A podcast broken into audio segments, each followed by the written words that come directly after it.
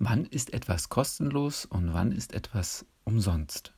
Diese Frage versuche ich heute mal zu beantworten und damit ganz herzlich willkommen zu Folge 246 im Geldbewusst Podcast. Mein Name ist Norman Dabkowski. Ja, worin liegt der Unterschied zwischen kostenfrei und umsonst und wo ist dann auch die Abgrenzung zum Wort gratis?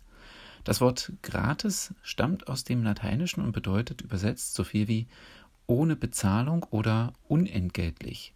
Der Begriff kostenlos stammt aus dem Deutschen und bedeutet so viel wie ohne Kosten. Wenn es umgangssprachlich etwas für umsonst gibt, heißt das noch lange nicht, dass du dies auch so formulieren solltest. Denn wenn du das Wort umsonst im Zusammenhang mit gratis oder kostenlos verwendest, musst du dir seiner weiteren Bedeutungen bewusst sein. Umsonst bedeutet nämlich auch grundlos, erfolglos bzw.